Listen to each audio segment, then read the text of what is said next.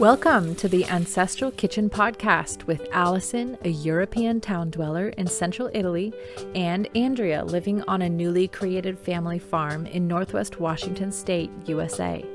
Pull up a chair at the table and join us as we talk about eating, cooking, and living with ancient ancestral food wisdom in a modern world kitchen.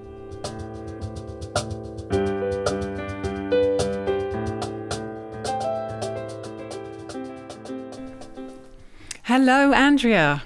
Hello, Allison. How are you doing? I just realized that my microphone was over on the side and I had to move it over. I am awesome. Okay. I'm doing well. And how are you? We can hear you. Good, yeah, I'm good. And I'm excited, as always, to talk to you, but even more excited than normal, if that's possible, today, because of our subject matter. We are going to be talking about the huge, beautiful book that I have in front of me uh, called Nourishing Traditions, which um, I looked at the inside and noticed it was published in 1999 and thought, my gosh, I was a lot younger then. Um, and it stood the test of time. It really has. Yep. Yeah. Well, I woke up this morning So- and I thought, Mm. well, yeah, yeah. So for um, people listening to the podcast, um, Allison and I have switched our recording time, uh, at least for summer, and she's recording in the afternoon. I'm in the morning. So I woke up this morning. the first thing I thought was, "It's the Nourishing Traditions Day." Yay. I'm so excited. How exciting. So, have you had breakfast or not yet? Well, yes and no. I ate part of it. it's, it's not done, but uh, I just had to get some calories in me before we started, so my brain could work. yeah. Um, and I I just made a couple fried eggs, and I put on um, some jalapenos that I pickled last summer, and sauerkraut that we made last summer, and sour cream. And then um, I peeled a blood orange, which uh, those are in season basically in the spring. So Yeah. I want to. we've been eating them pretty much every week, so enjoying that. We've got those here as well. I bet you have lots. The boys that eat them a lot and they absolutely love Well, them. these we Really th- do. they don't grow out here. Most of the citrus either comes from South America or Florida in in the U.S. as far Ah, as I know. Yeah. Which is not to say there's not little Yeah. pockets here and there elsewhere, but that's where a lot of it comes from. I just don't think we could sustain the warmth that a citrus plant would need out here. So, you're going to have some extra breakfast after we finished recording? yeah. oh, and I made Breakfast number two. I should Hobbit breakfast. Um, I should also say that I made um, coffee this morning, and I put in creamer, which every time I make this for anybody who comes over, they they um they have to have more. And then um, I made some for Katie, who's you know milking the cow, and she said, "Oh man, that was so good! You have to make some more of that." So I actually, what I do is I bring her a mason jar with all the ingredients for the creamer except the cream in it, so that she can just put fresh cream in it that day. But it's just so, you're going to tell us what's in there? yeah, it's um just cream and maple syrup and vanilla, which is so simple. and nice and I'll use any weird combo. I've you know I'll use like some cream, some milk, or just whatever I have. Right now I have tons and tons of Jersey cream, so that's what I'm using. Um, but it's so stupid simple, and it's absolutely delicious. Of course, because that's maple syrup. My hubby started putting ginger in his started putting ginger in his coffee. I got a book about um, it's called Bibi's Kitchen, and it's some different countries in Africa. And I read about the coffee that they make there with ginger, and so Rob started putting ginger in his coffee, and he quite likes it. You know, there's um there's there's a lot of countries in Africa that I've noticed really have a lot of really really spicy hot things in their foods. Um and I suppose it's because you know the warmer it is, the, the the better you can grow those spicy things. Um, Yeah. But spicy ginger tea and things like that, I, I really associate in my mind with African cuisine. Um, I know it's so diverse and broad, you know, an entire continent with tons of countries, but in my mind, that's just where I always go. And maybe I'll be able to share some more about that book as I dig into it a bit more because I'm would be enjoying it. So I had lunch before we recorded. And what did you have? And yeah, I had some bread, Mm. um, some sourdough spelt bread, which is the recipe that's on my site. That's a go-to here. Spread with lard, which Mm. we rendered ourselves, which is just gorgeous. And I had goat with it because we got half a goat That's right, last your week. goat. And yeah, we um we've eaten all the innards, and so now we're on to the actual muscle meat. And I got the ribs out at the weekend and cooked them in the oven with kind of salt and pepper and olive oil and marjoram as a rub. And then we've been eating those since the weekend, kind of all the mm. leftovers. So I had a great big bone, which I just sat and gnawed off because there was loads of meat hidden in all the, the kind of cor- corners and crevices. Isn't that satisfying? And I had satisfying feeling Oh, though, yes. chewing on a bone. Like very, very, and also the different textures and kind of you, know, you get some of the meat that's Mm. close to the bone, so it's gone a bit harder and more crispy, Mhm. and then some of it that's softer, and it, it was yeah, it was really delicious. drinking a smoothie can't. and I had some um, salad with local leaves and carrots Oh. with lemon juice and olive oil and some olives. And I sat outside in the sun and ate it. all of it sounds perfect. It's delicious. And how warm is it there where you are right now? Yes. Yeah, it's getting very, very warm. We're getting to the point, just there's this point before um, summer really hits where it's kind of comfortable. Mm. And then it shifts into the, oh my gosh, you can't go outside. It is ridiculously hot unless you, you know, go in deep shade. So at the moment, it's glorious outside. It's, it's lovely and warm. If you sit in the shade, you get that warmth without being burned Right. or without, you know, having that Oh, intense man. sun on you. And it- it's just the, the mornings are warming up in the house. Italian houses are, tend to be quite dark and thick walled, so they stay cool. Um, but when I'm coming up in the morning, I notice that it's kind of not as cold, and I'm not having to put my slippers on. Mm. Um, all the floors in Italy are um, terracotta or tiled, so they're Right. usually very cold. But the temperature's changing, and my slippers aren't on all the time. oh man! And does it get humid there? Not particularly. Okay. No. Often it's it's too much the other way, Oh, dry. too dry. especially you know when it gets to July and August, it'll be very dry. Do you So no, we don't we don't suffer with the humidity too does much. does the region ever suffer like like do is are droughts and agriculture kind of a problem there? Not that I've heard of in Tuscany, but they could be happening and under my radar. Uh, don't know. Yeah, But Yeah. um, yeah, it's a good question. I should go find that Yeah. out. After after we've talked about nourishing traditions. Well, yeah. Let's talk about this. I'm so excited about this. So, um, one thing I want to say before we start is that we keep forgetting, Oh. and we don't keep forgetting, but we keep meaning to talk about the Patreon. Oh yeah, yeah. I'm so excited because about we've- this. We've set up our, a Patreon account, which, if you don't know, is a kind of a way that you can um, say thank you and subscribe monthly to creators. And we've done this for the podcast. And so, if you like what we're doing and you would like to support our work, help us pay for all of the equipment that we use, and um, also in kind of to say thank you, we are going to be dropping things into the Patreon feed, as they call it, which will come into your inbox, which is going to include a monthly exclusive podcast where we sit at a table and chat, and you can send your questions in. And also, we're hoping some extra things. And the reason I mention it now is because one of the first, the first extras that we have planned is linked to Nourishing Traditions, in that we decided because we love this book so much that we couldn't share everything in one episode, um, and that we wanted to um, go further in depth into two of our favourite recipes and talk about them and show them and make them and share them with you. So the Patreon subscribers will get uh, a Zoom call.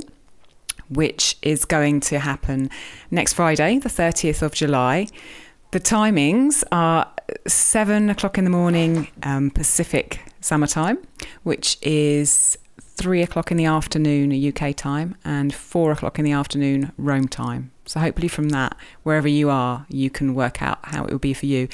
And if you're a patron, you'll get that um, for free just in your feed, and you can come on live and talk to us and watch us and ask us questions, or you can watch it or listen to it later on. So I wanted to put that in before we start so I don't forget, because I know once I dive into this book, I'm going to get very excited.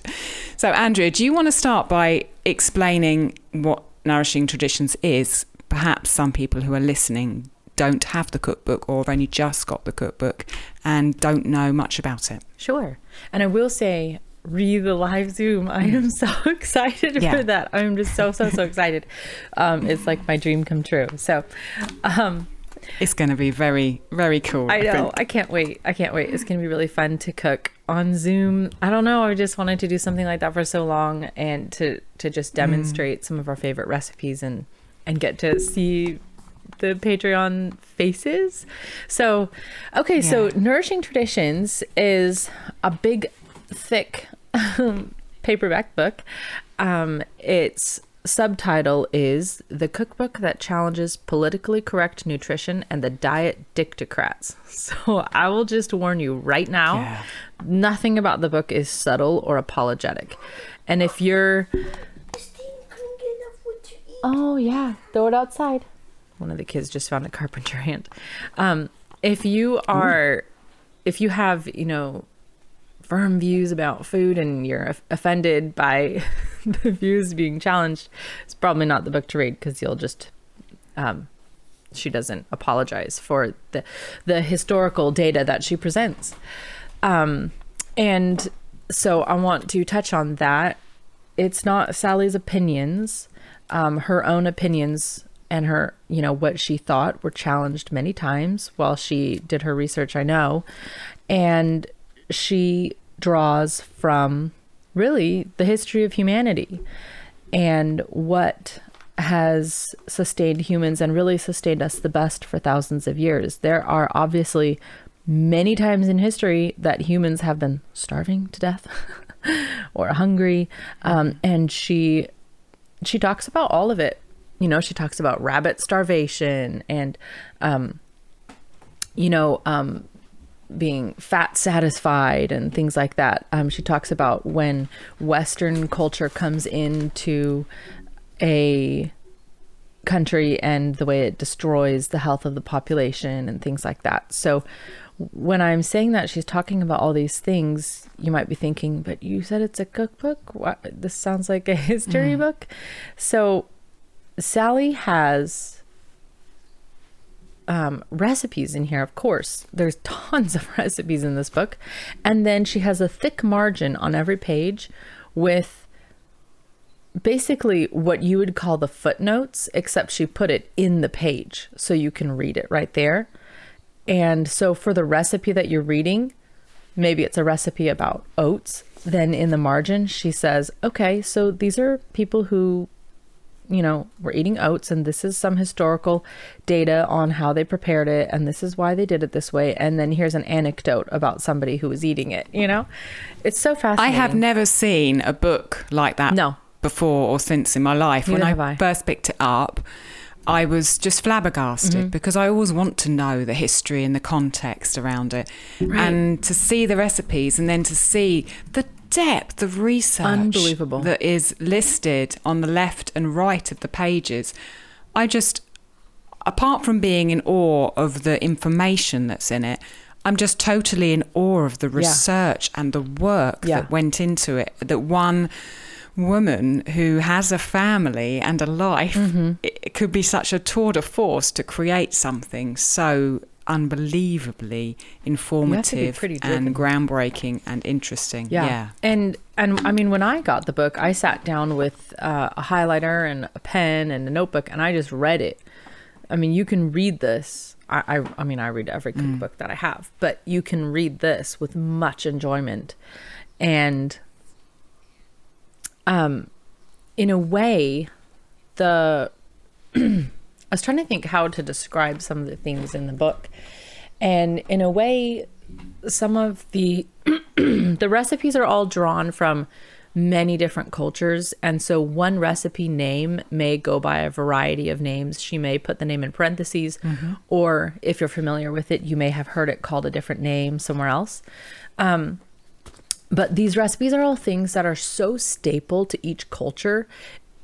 For some people, it's like if you wrote down a recipe how to pour cereal and milk, or how to butter your toast, or how to boil water for Yeah. tea. And a lot of um, my friends who I, I have friends who come from you know cultures that have recipes in these books, and they say, "Wow, it's like why would you even write that down?"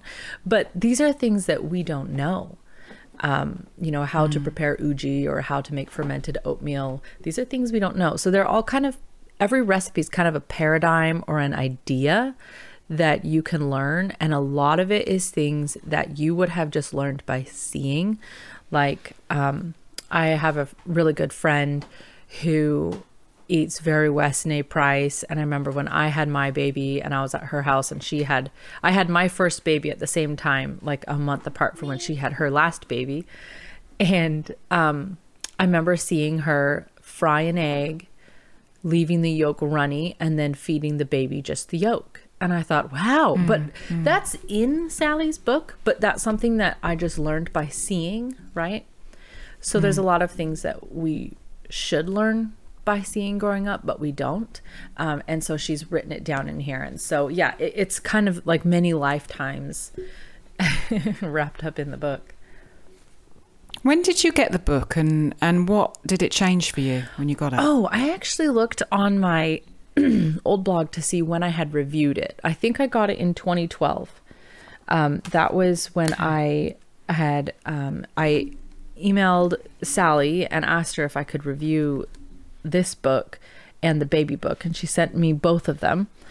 And so on my old blog, I had I can put the I can put the link. It's a terrible old blog. Don't uh, a lot of the recipes are really bad, so you know.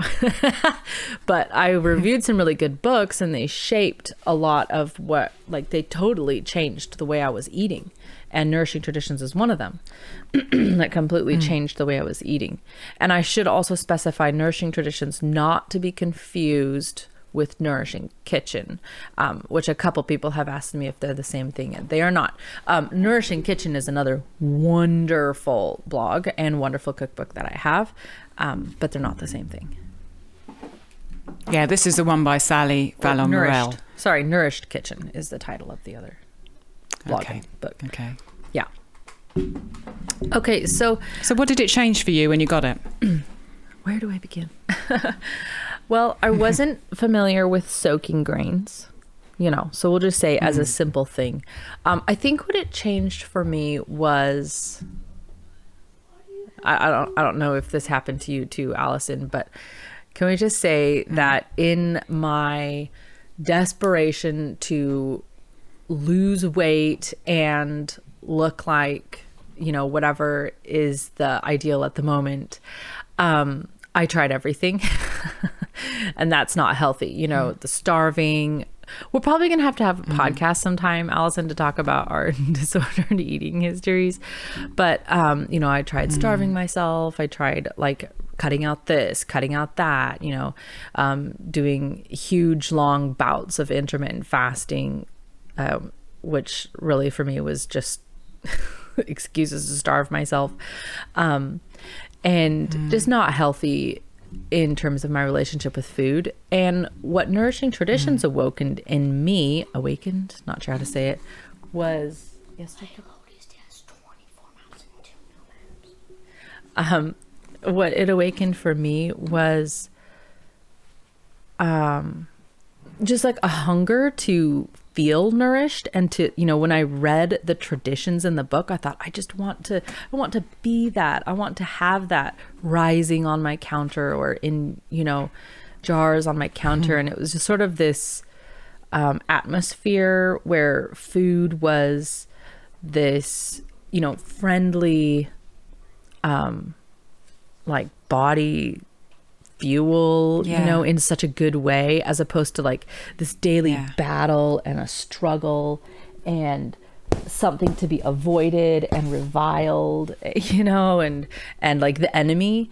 It, it made food seem different than that which in our culture it's always like can you resist that?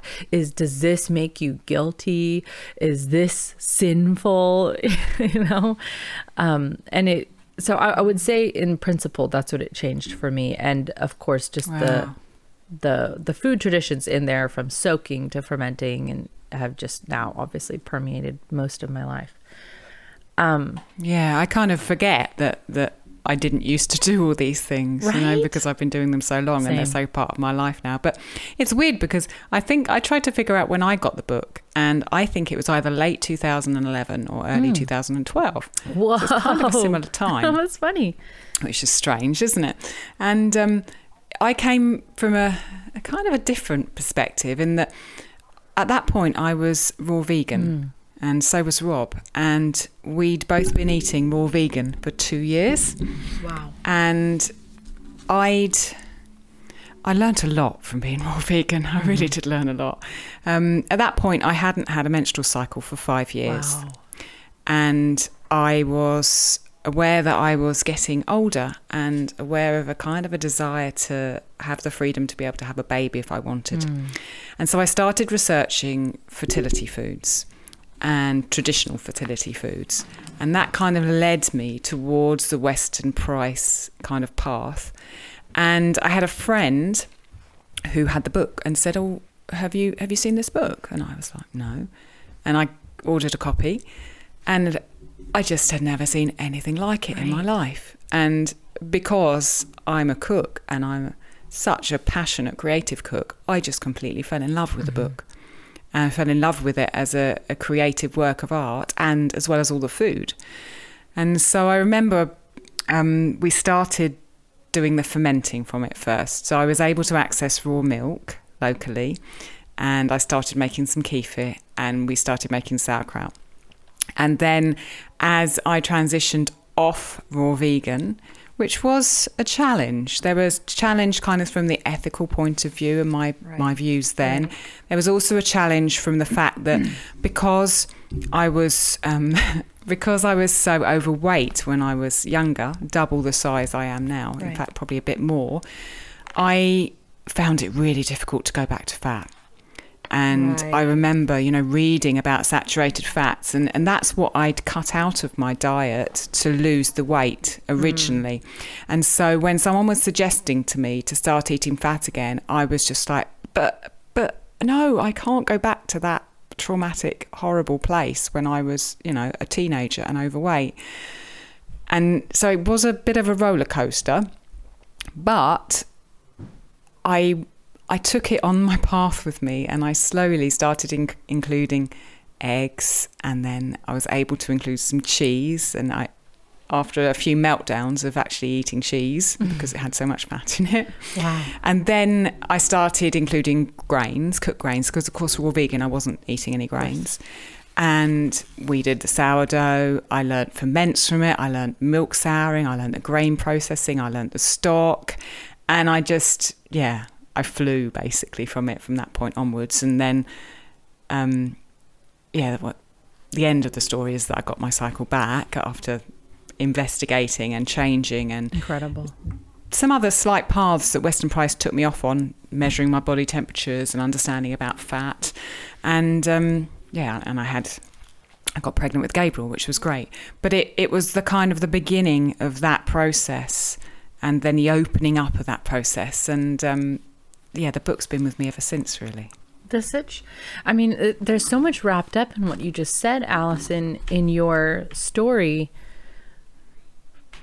Because the, uh, I think, I think we need, we need to just go ahead and schedule a podcast to talk about this because um, it's not just a question of, you know, for a lot of people who are coming out of the starvation culture or, um, like you were saying, avoiding fats or not eating grains and stuff, it's a huge mental game. Like the the shift you have to make to be to be thinking, okay, but Oh, I, yeah. I fat is so evil and I can't eat fat and It was. um, and then you also referring to the the you know well is it even ethical for me to eat this when I've been um, feeling for so long that it would be unethical for me to eat um, mm. animals, animal product. And it's so funny to hear you, you know, to think of if Allison, the raw vegan, could have seen Allison sitting on on the porch chewing on a bone today, yeah, what would she yeah. have thought? You know, mm. such a huge yeah, leap. I, I. I I don't obviously I don't know what she would have thought back then, but I I know if she looked at me now, she'd see someone who was a lot happier and more content and more in touch with a lot more things than I was in touch with then. Yes. And part of that comes with just being, you know, 10 years older. But a lot of it comes with taking a journey and embracing it and stepping forward into the unknown even though it's scary mm-hmm. and and changing and and that's what nourishing traditions help me to do really right. and at the end of the day i if if somebody wants to eat raw vegan I have no problem with that. I mean, I, I don't care what somebody, I don't care if somebody wants to live on oatmeal for the rest of their life. You know, you do what you want to do. But um, I, I agree with you that what I have found for me, and I feel like I've tried everything. I did paleo, I lived off of Whole 30, I tried vegetarian, I tried, you know, serious just standard American diet plus starvation and making myself throw up all the time. And um, there are some things where I felt good initially, but um, mm. but then as you're saying, the sustained, you know, are you was was I having like I had really hard menstrual cycles for a long time, and I really have to say, when I look back in time, and I've always said it's from about when Jacob was born. And now when I think about it, that's when I started eating the nourishing traditions way. Not that I was 100% eating nourishing traditions, but you know, working into it, I I have fantastic cycles now. I mean, I don't even know when I'm having them anymore. Mm. Um, other than the, the visual reminder, and that's not the way it used to be. So, you know, um, looking at your your outputs i suppose your objective you know you said measuring you were measuring your temperature and um, things like that. Seeing how those signs of health stand up you know to the to the scrutiny is enormously um, informative about the you know whatever diet you've chosen. So yeah, but yeah, I mean completely. At the end at the end of eating raw vegan, I was I was having problems with energy that I just I, I didn't feel like I could power my legs. Wow.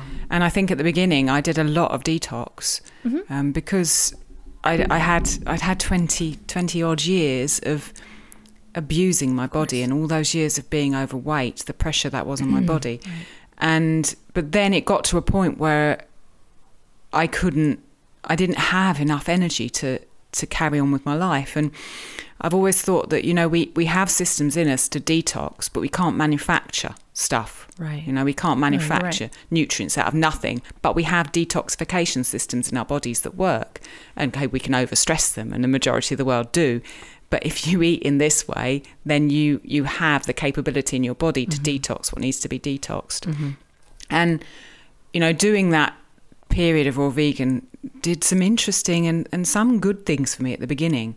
Um, but then there was a time where I knew I needed to switch, and that's where Nourishing Traditions led me. And right. what's really interesting is that from that point onwards, literally, I remember sitting across the table from Rob in our second flat when we moved to Italy the first time and, and almost having a meltdown trying to eat a piece of cheese mm. because I was the, the psychological damage of being overweight for my childhood was just, you know, tremendously weighing on me. And since that moment, I literally have had no problems with my weight at all. My mm. cycle returned. And now I, I, eat, I mean, I eat tons of things. I, I eat grains, I eat fat, I eat everything that I would love to eat. And I've never had a problem with weight since then at all. I don't own any scales. I've not had to think about my weight. And I spent so long, even after I lost the weight originally, age 20, worrying about, oh, I'm putting a bit on, I've got to cut back on this, got to cut back on that, got to cut back on this. And obviously I've changed. I mean, I don't, I don't eat sugar. I don't Right. really eat many sweet things at all, um, Right. which I did initially after I lost the weight. But my whole diet's shifted to this place where it's, you know, the soaking of the grains, the mm-hmm. meat, the fat, it all comes together to, to satiate me, but also to just provide for my body and, and give me a stable weight so I don't even have to think about it, which is which has been I, I didn't expect it, you know, when I when I turned to it, I thought, Oh my gosh, I'm gonna put on all this weight. And and it just that's not the case at all. Well, it's kind of the the standard of if you really think about it, there's all these different diets, keto, carb restriction, you know, paleo, carnivore. There's just so many different ones right now. And the standard of if a diet is healthy really is does it make you skinny? Are you skinny? Yeah. And that's not even that's like you know ideal body fat which is better to look at than are you skinny? Because skinny can be enormously unhealthy. Um that's just one measure of if your body's healthy. There's so many other Yeah, things to look at you know? And, and you've mentioned some of them. Do you have energy are you having meltdowns trying to eat food? You know is your brain starved of what it needs to operate? Can you think? Do you have brain fog? You know is your is your temps up or are you always running low and cold and um, and there's just so much to look at so and and i think that um, the nourishing traditions has just been really healing for my personal relationship with food and Yeah, healing. That's a great word because I mean she doesn't say that in the title No. or in the in the little the sub thing, but it's it's a healing book. Yeah. If you take it to heart, it's a healing book. and probably anybody who li- lived through the 90s um, has to face some of the um, uh, the bias against fat um, and and just the I don't know. I guess if you lived through the 2000s, the bias against grains. so, yeah, Sally's book's pretty pretty offensive because she'll she uses words like tallow and lard. Yeah.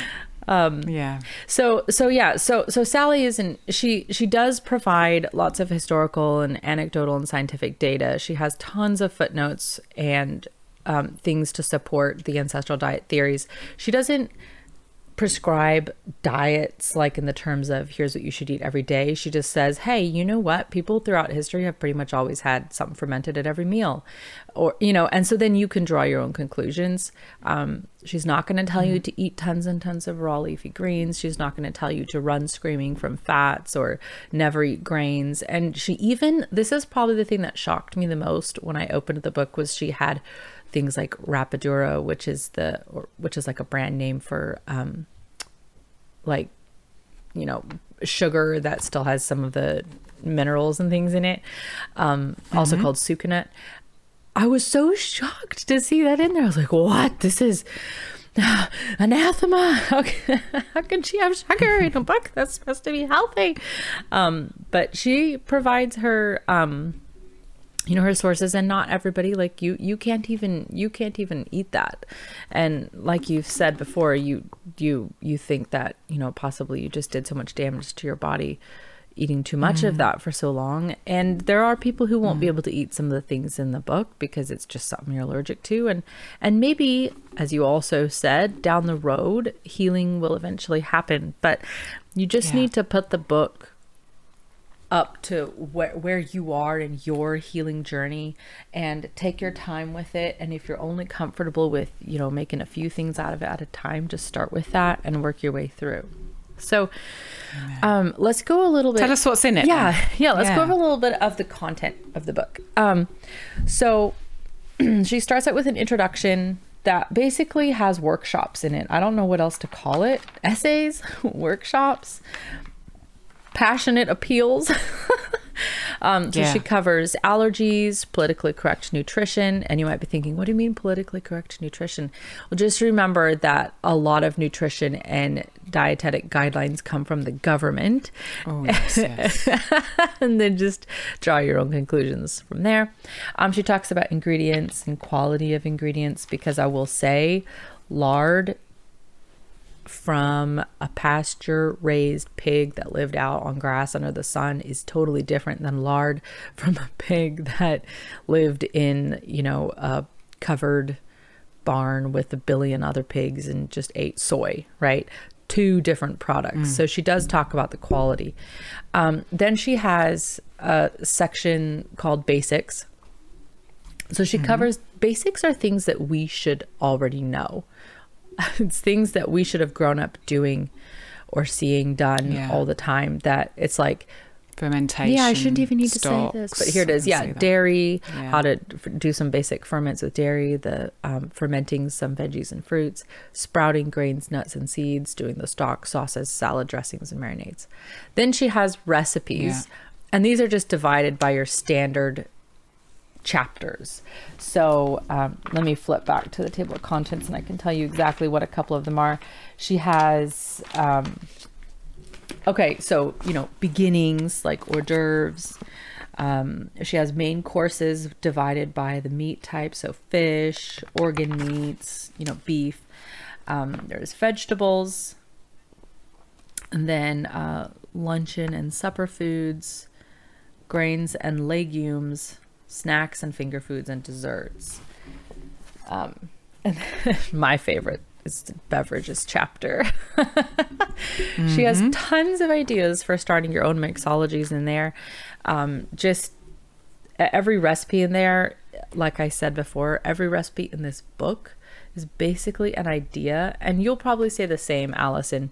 Very rarely have I stuck to exactly how a recipe is in this book. Oh yeah, Very rarely. completely. I, I, I was looking at some of the recipes before we recorded and thinking that oh I duped that recipe, and then I went back and looked at the recipe and realised oh I've changed that several hundred times since I started it, and now it kind of doesn't really look like it was supposed to. I know. I did the same thing. I thought, well, I made that, and then I looked at it and I thought, well, that's not how I do it at all anymore.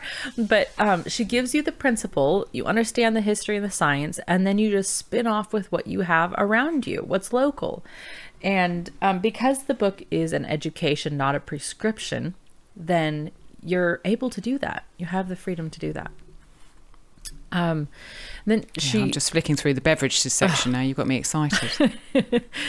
the beverage ex- beverage section is kind of addicting and if you ever looked in your fridge and thought what do i do with all this whey go to the beverage section and you'll be like i don't have enough whey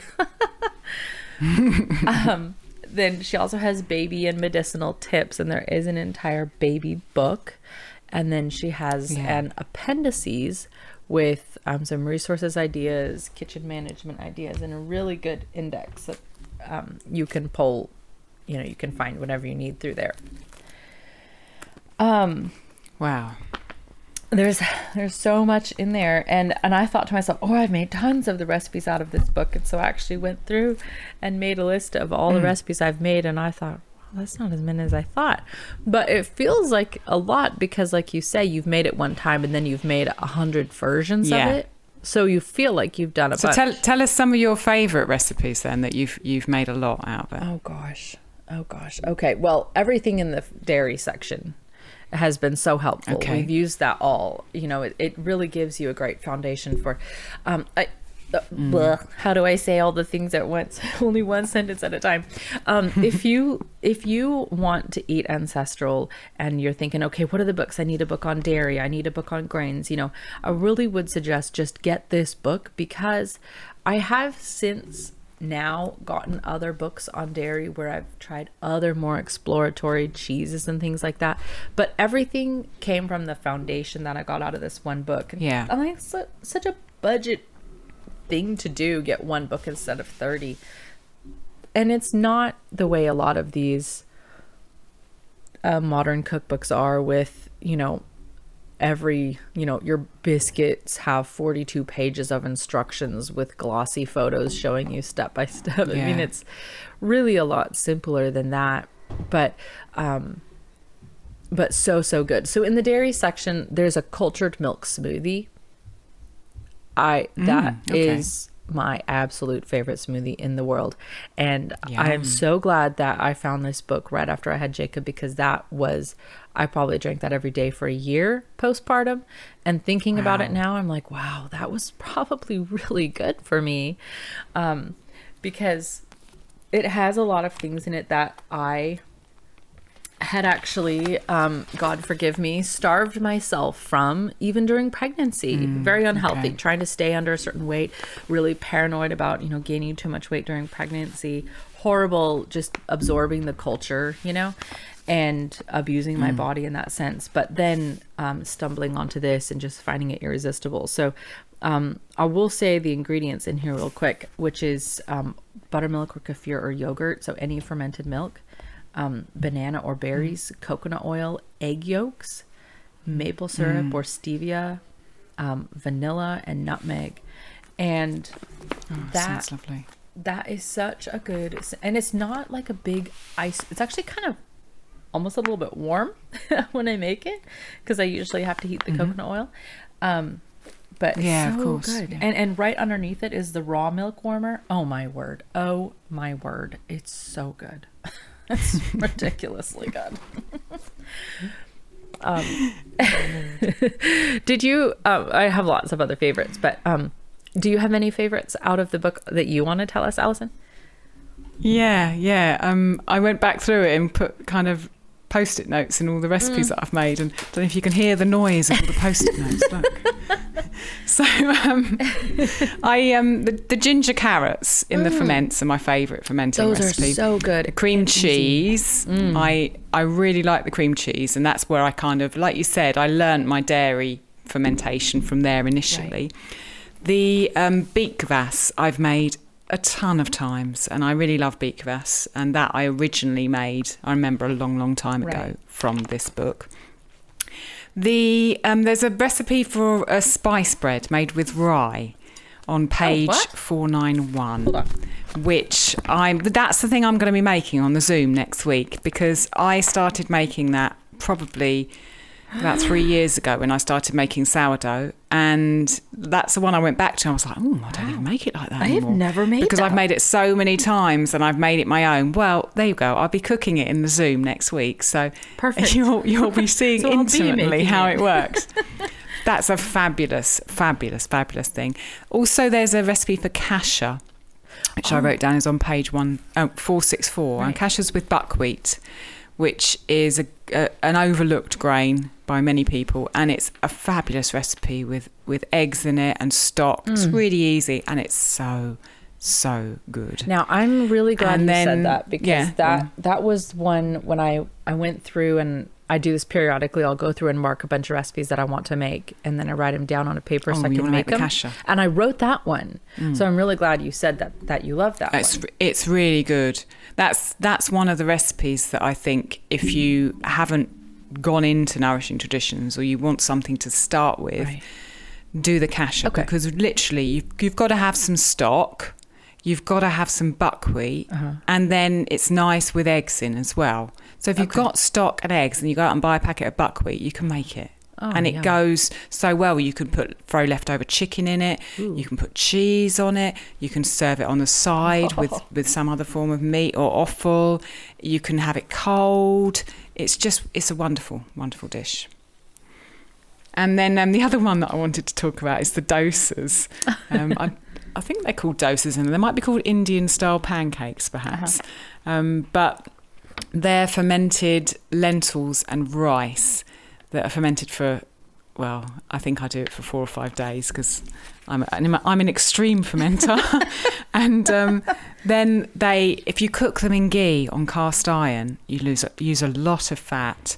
And they are absolutely gorgeous. And I have cooked them for guests for more than yeah many times and had kind of dips yo- yogurt dip to go with it and other dips that I've made with coriander and they are absolutely wonderful. I will have. They're a bit more them. complicated than the kasha. I haven't made so those um, either. that's kind of an intermediate recipe. They're very very good. just shows you there's so many recipes in there that you could get like 20 ancestral cooks together and, and they'd be telling each other recipes that, oh, I didn't know about that because No, there's just hundreds of recipes in there. So true. Um, there's a lot of really basic things in there too that um, you know, mayonnaise, mustard, salsa. Yeah. That once you kind of got the idea of it, then you make just bazillions of variations based on what you have Yeah. on hand. Um, and those have all I, I thought oh of course i've made the mayonnaise and then I, I saw again mine has changed so many times but those are really good staples to go with everything else um, those those dosas sound amazing and the kasha Oh, just reading are. about it sound it just sound, sounded like an ultimate comfort food so i wanted to make it so Yeah, it, it is really a comfort food. I oh that's why I their like it. their gingerbread she has gingerbread on page 547 Oh, oh I haven't done that. It's ridiculously good. I don't know if you can do that one because it's sweet. Um, not I can give it to the boys. yeah, not horrifically sweet. Um, I made a note in when I made it to make sure that you don't over bake it. It gets dry very quickly. So if you Okay. um, almost under bake it by just a few minutes, and then it's this perfect dense moist and it has the root you know shredded ginger in it so you feel like there's just these bursts of ginger as you go through it oh it's so Ah, good that's nice. it's really good. And it's a really That's good, nice. I made um simple, uh, well, I was just going to say it's really good introduction to soaking grains. Because again, once you've made it, you Ah, know how to okay. soak grains for any, and you can just take any recipe and do the same thing. I um I was going to say about the offal chapter. The offal chapter's not got all the offal in it, No. but it's the one that I turned to. For instance, I got some brains a couple of months ago and I didn't know what to do. And of course, I got this book down, and there's a big section on preparation of brains. Uh, there's a big section on liver, and there's some Yes. recipes for kidney as well. So um, that I like because, I mean, we're serious offal fans here, and there's some really good recipes in there for offal. The other one that I wanted to to talk about is on page. I just found it on page four five nine. There's an African millet porridge, which I think you mentioned earlier Oh, on. I did. I don't know how to pronounce The it. uji. It's how did you pronounce Well, it? well, that's how I it was it. Pronounced to me by friends who said, "Oh, you have a baby. Well, we have to make some uji." And I was like, "Wait a minute! I think I just read Ah. about that in my book." Okay. I remember when I got this book and I was flicking through it, and the first sentence in the instructions for that recipe is This is a recipe for the brave, the adventurous, and the curious. And I thought, I have to make this. This is my recipe. And that's a really good one as well. Yeah, I, I really can't say that um, because I wrote down all the ones I had made, and, and looking back over it, I really can't say that there's any I didn't like. Yeah, no, I think I probably agree. And I think there. also a part of that comes down to if you're using real ingredients, really good ones, it's really hard to screw it up. Yeah. I mean, Yeah. even if you make mayonnaise and it flops, you know, it breaks or something, um, then you have a really nice salad dressing and it tastes yeah. really good. Yeah. Um, so there's a few quotes that I wanted to read from her book to give everybody a feel Oh, yes, for please. what. And, and I know you said when I said, Allison, I want to read some of the um, footnotes. You said, "How? I can't even. I don't even know where to begin." Where'd you start? Um, so I could have just let the book fall open anywhere and, and read it, but um, I thought there were a few that might give a really good um, sampling of what the book offers in the sidebar. So in the culture please. dairy section, here's what there's here's a little extract about whey, and I I know you and I both, Allison. You told me you did it. I thought that was so funny because it's the exact same thing I did. As soon as I started reading this book, I started writing down all these books from the footnotes, and I thought, oh, I have to find this Yeah. book. Good luck.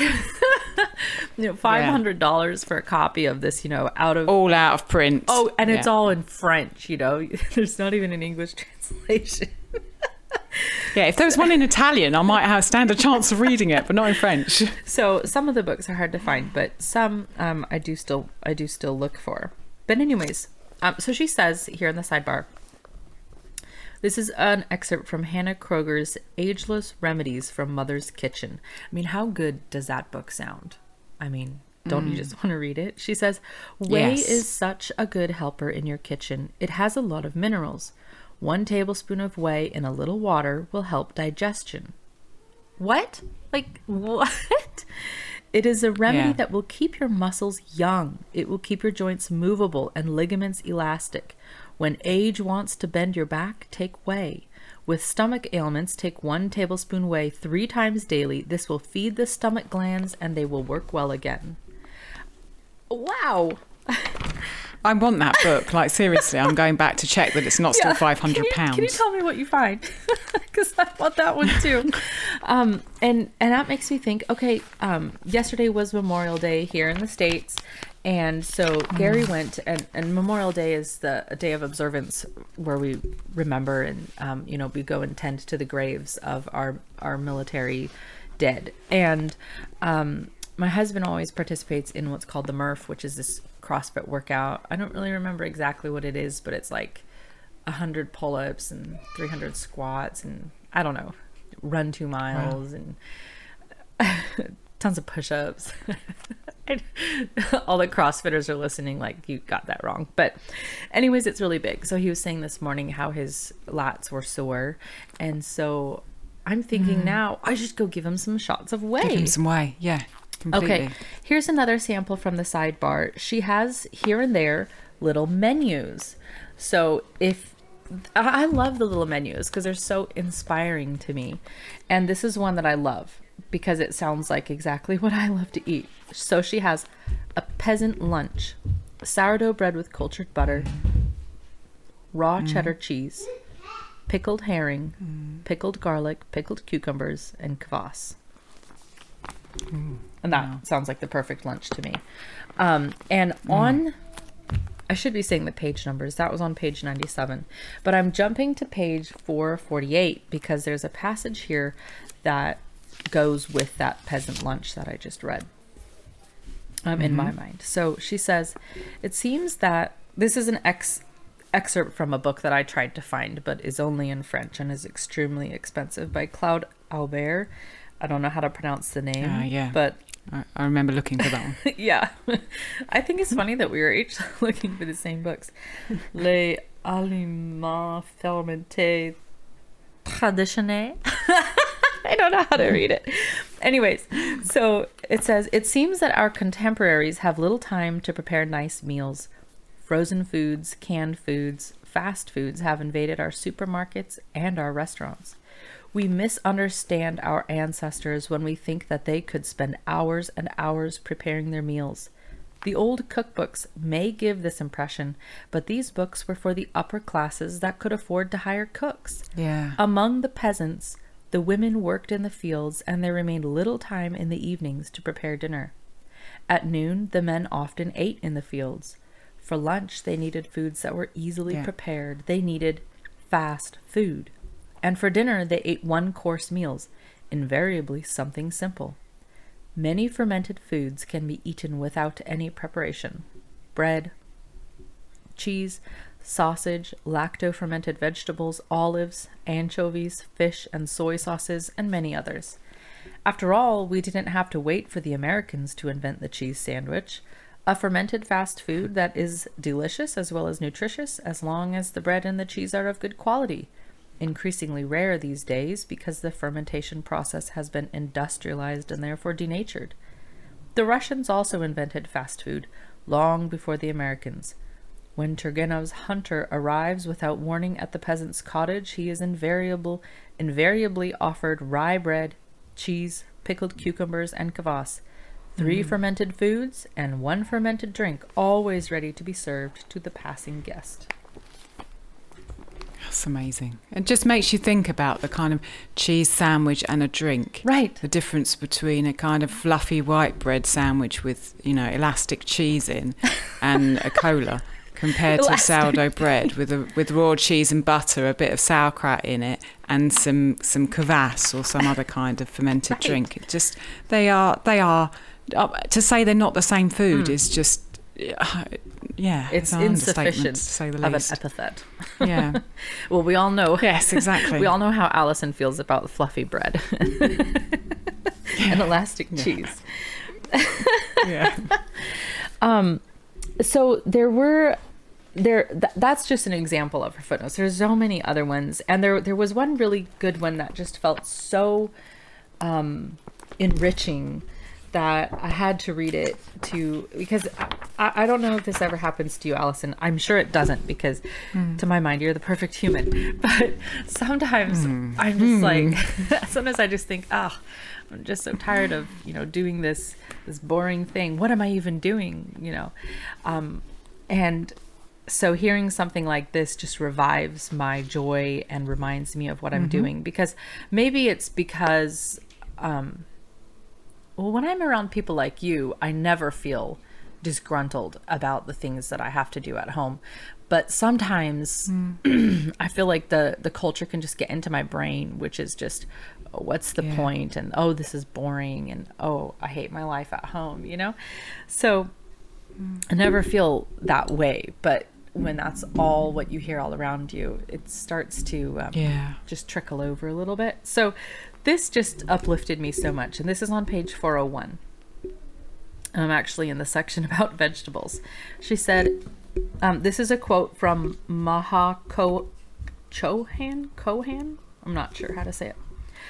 Um, if a woman could see the sparks of light going forth from her fingertips when she is cooking and the substance of light that goes into the food she handles, she would be amazed to see how much of herself she charges into the meals that she prepares for her family and friends. Wow. That is beautiful. I just turned to page 401 just as you started reading, and, and that sparks of light going forth from her fingertips when she is cooking. That's magic. I just love. I, I think that we could talk about you know vitamins and minerals and all that's important and has a place, but but um, things like this is really what just lights me up for why I do what I do. Yeah, it's feeding the soul, not just feeding the body, you know? Mm-hmm. Oh, wow. And to think so, to think that in this book there's um 600 pages with those footnotes every single one Yeah. as good as the last yeah, the, the, the depth of work that went into this, I, it's uh, yeah, it's a, it's a masterpiece. It really is. it is And there's still some recipes in it that I want to cook that I haven't done. I was flicking through, Mm. and there's a miso porridge that um, involves cooking the porridge first and then putting miso in it afterwards and leaving it out to ferment when it's cooked, which I've wanted to do for a while and I haven't. It's really funny And that then, you said that um, because when I saw the miso porridge, I Mm. thought, of course, I'm sure Allison has made that because I know she loves No, miso. no, I haven't. I haven't. One day I'll make my own miso and I'll do it Ah. myself with my own miso. Can't wait. And there's also um, an oxtail soup, an oxtail barley soup Mm. in there. And I use barley a fair bit in slow cooker soups, kind Yeah. of in the winter. But I've never cooked oxtail. And that kind, I read that and I thought, oh, well, when it gets a bit colder again, maybe I'll um, I'll get some oxtail and try that recipe. Yeah, I. Is there I anything that's kind of on your big list of what you want to Oh do? dear. Well, um, what I what I do with my cookbooks, and I've I've I've collected tons of cookbooks. I love cookbooks, and I'll sit down with a book and I'll work my way through it, and then I'll mark a bunch. You know, I'll either use the sticky notes, like you say, or I'll use a piece of paper to write down just ones I want to try, and then I kind of just work my way through the list as I have the ingredients. I and see. so I do that for this one, and I've done it so many times. But um, I also always keep coming back to so many staples in the book. You know, basic beans, refried beans, pancakes. You know, mayonnaise, butter. pancakes. You know, you'll end up making the same recipes so many times. But I really want to try her macaroons.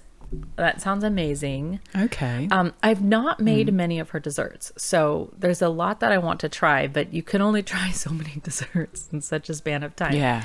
Yeah. Um, so I had made her spice cake a couple days ago.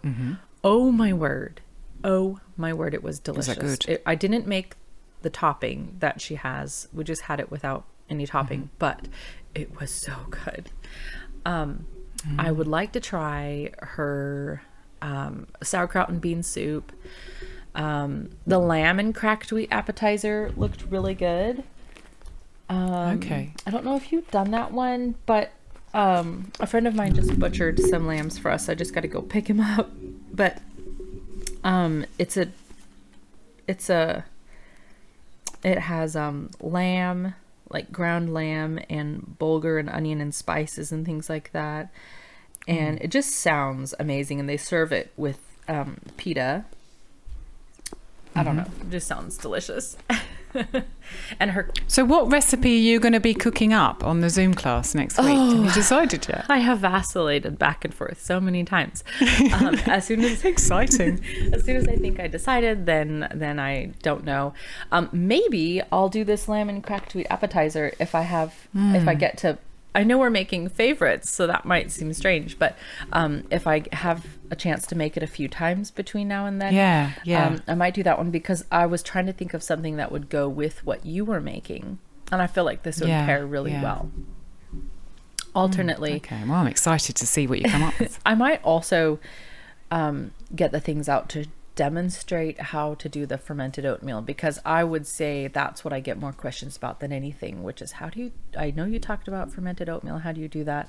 And it just You know, takes. I get a lot of questions about fermented oatmeal as well. Yeah, I mean it's 30 seconds to make it, so why not just demonstrate it really Yeah. fast and just have it out of the way? That might be a good one to show as well, but not really like worth doing an entire you know, Yeah. demonstration on. So I don't know, or maybe I'll do a dessert.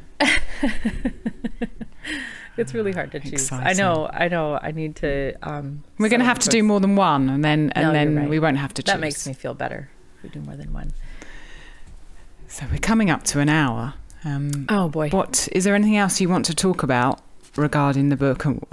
Obviously, there is. But Well, I, I would say how on earth do we finish talking about the book? Um, I would say with the book, the recipes in her book tend to work well in a routine because a lot of things you say, Oh, I want to Hmm. make gingerbread tonight. You open it up and she says, Soak this for 24 Oh, hours. yeah. And you think, Oh, wait, what? so a lot of her recipes work well if you can get into r- rhythm. Some of them can be just made point blank, you know, on the on the spot, but some of them require time or um, if you've already got the mayo in your fridge that you've already made and fermented, then you can very easily whip up, you know, her chicken salad recipe. You know what I mean? Yeah, So okay. so it, it helps to get into a rhythm and once you've, you know, incorporated having homemade mayonnaise in your everyday life, then you incorporate the next thing, you know. And and some Yeah, I think it could be quite overwhelming if you get the book at the beginning and Oh, you don't know how yeah. to do any of it or you're not sure. So I would say, you know, it's a book for a lifetime. And if you you've got it, then and you're you know living your life and getting on with and not having enough time to spend 24 hours a day in the kitchen, then just pick two or three things and make that your project for the next month. Mm-hmm. And then slowly those things will accrue and like you said, then you might have mayonnaise in your fridge ready Right. to make something else. It's um it's it's a book I can imagine could easily overwhelm people and yeah, just just know that it's been on my shelf for for 10 years and it will be on my shelf hopefully for another 10 20 30 years and Yeah. and even then I probably won't have made everything in it. I think it's the kind of thing that is overwhelming if you try to take it in all at once, like drinking from a fire hose. But you know, you the the old saying, "How does an ant eat a buffalo? One bite at a time." Yeah. um, that that works here if you just chip away a little bit at a time and um, make sure you read through the recipe all the way before you plan to make it because it might say just casually halfway through and then let it sit for three weeks. You're like, wait a minute. but yeah, it's definitely. I highly recommend it. Can't recommend it enough. Um, it's been a great education. and it's it's not the only book that this amazing woman has written, is it? That's the staggering thing is it's not. Um, she's written a number of books, a few of which I have right here. One is one is called Nourishing Fats. This is a wonderful book. Um, with it's just all about fats, and it's if you like the footnotes or Sally's little essays, just imagine that you can get a book that is 200 pages of her talking about fat and recipes with more organ meat recipes and and more recipes incorporating Ah, fat okay. cod liver oil shooter um, she has a drink that she calls better than coffee um, which has ginger in it allison it's molasses cream ginger and licorice root so it sounds amazing Um, Wow. She has her cultured milk smoothie. Um, there's just lots of really good ones in there. She has Mm-hmm. the nourishing broth, which she just has a very small section on broth in the book, but this is again 300 pages of her talking about broth. And um, if you just want to go more into um, broth, or if you honestly are trying to deal with some health issues, you know, this book has lots of chapters on how different health issues can be supported with um, drinking broth. And this this is the book that totally sold me on broth being the number one sports recovery drink in the world. I mean, I I can't even compare protein powders or you know a lot of the um, shakes you see on the market in terms of recovery they just broth as simple as it is really is king. Um, she also has the nourishing traditions book of baby and child care which is um, it's not just about food. It's a lot. There's Yeah. a lot in this book. And um, she dedicated it to tomorrow's children which i thought was so sweet um, she talks about um, uh, pregnancy and birth she talks about uh, children's, you know, childhood illnesses and, um, you know, foods for babies and toddlers. She even talks about gaps in here. She has a section on recipes. And um, I think this topic is one, Allison, that you and I, in discussing, are going to have to end up doing um, a discussion on when we talk about children and babies. Mm.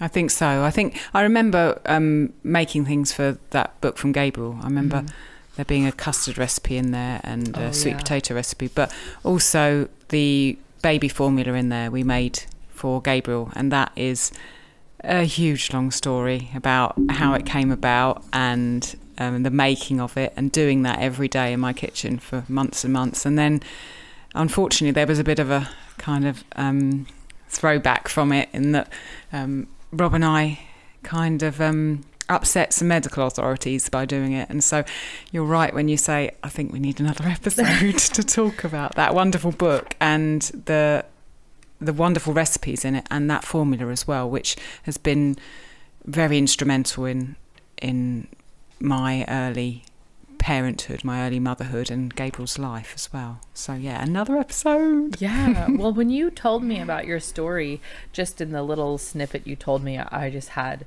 you know, chills all over my body and I could feel like tears in my eyes. And I just thought, oh no, this is something so Thank many you. moms need to hear discussed. Um, it would be healing for a lot of moms to hear. Yeah. And how many, I think we'll um, schedule that in. yeah, h- how many kids cookbooks have you picked up that have recipe for calf's liver and lacto fermented ginger ale? Yeah, not many. um, and their meatloaf, which is just brilliant, where she uses an organ meat mixture and all kinds of delicious fermented, you know, bread and sour cream and things to make a little meatloaf for baby. I mean, brilliant, just brilliant things. So that's another great one. And then she's also written um, a number of other books. Her um, her book, The Nourishing Diets, I actually don't own, but I am really anxious to own that book. I've checked it out from the library a few times and I feel like my jaw was just sagging the whole time I read it because um, there, I feel like there's a lot in the media right now, and she talks about a lot of this in the book where, you know, aspects of indigenous culture and history have just been erased or hidden.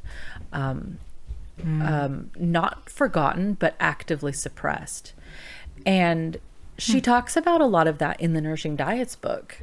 That's where I heard a lot of these things in the very beginning about, you know, um, society or cultures in um, Australia that were actually tending grain that we tend to think of as oh they're they're the paleo ancestors but they were actually tending grain just in a nomadic way. Um, or um, ancestors here in North America who were cultivating herds of buffalo. I mean just utterly mind-boggling. Um, And then and she also has a couple other books. She has the Nourishing Traditions Cookbook for Children, um, and she's co-authored a bunch of other books all on topics related to this. And you'll probably see her pop up in all kinds of documentaries and things like that. So Yeah. An amazing woman. she an is amazing a book. lively lady. It's been a joy to talk about it, Mm. and I'm sure it'll be a joy to do our first Zoom cook up, live cook up next week. I'm really looking forward to It looking will. forward I can't it. wait. Thank you very much, Andrea. And um, if you're listening and you like what you hear, um, let us know. Contact us on Instagram. And you can go to patreon.com forward slash ancestral kitchen podcast if you want to support the work that we're doing in that way. Um, and if you do, then I look forward to seeing you um, next Friday on our Zoom. I can't wait. And is there anything else you want to add before we finish? No, that's everything. I I mean, we have another podcast to talk about more, so we'll save it. yeah yeah we certainly will and we, we may well come back to this book as well because mm-hmm. there's just so much more to share yeah, there is. okay Well, thanks so. Thank much, you very much we'll speak next You time You bet. Have a great day. bye thank you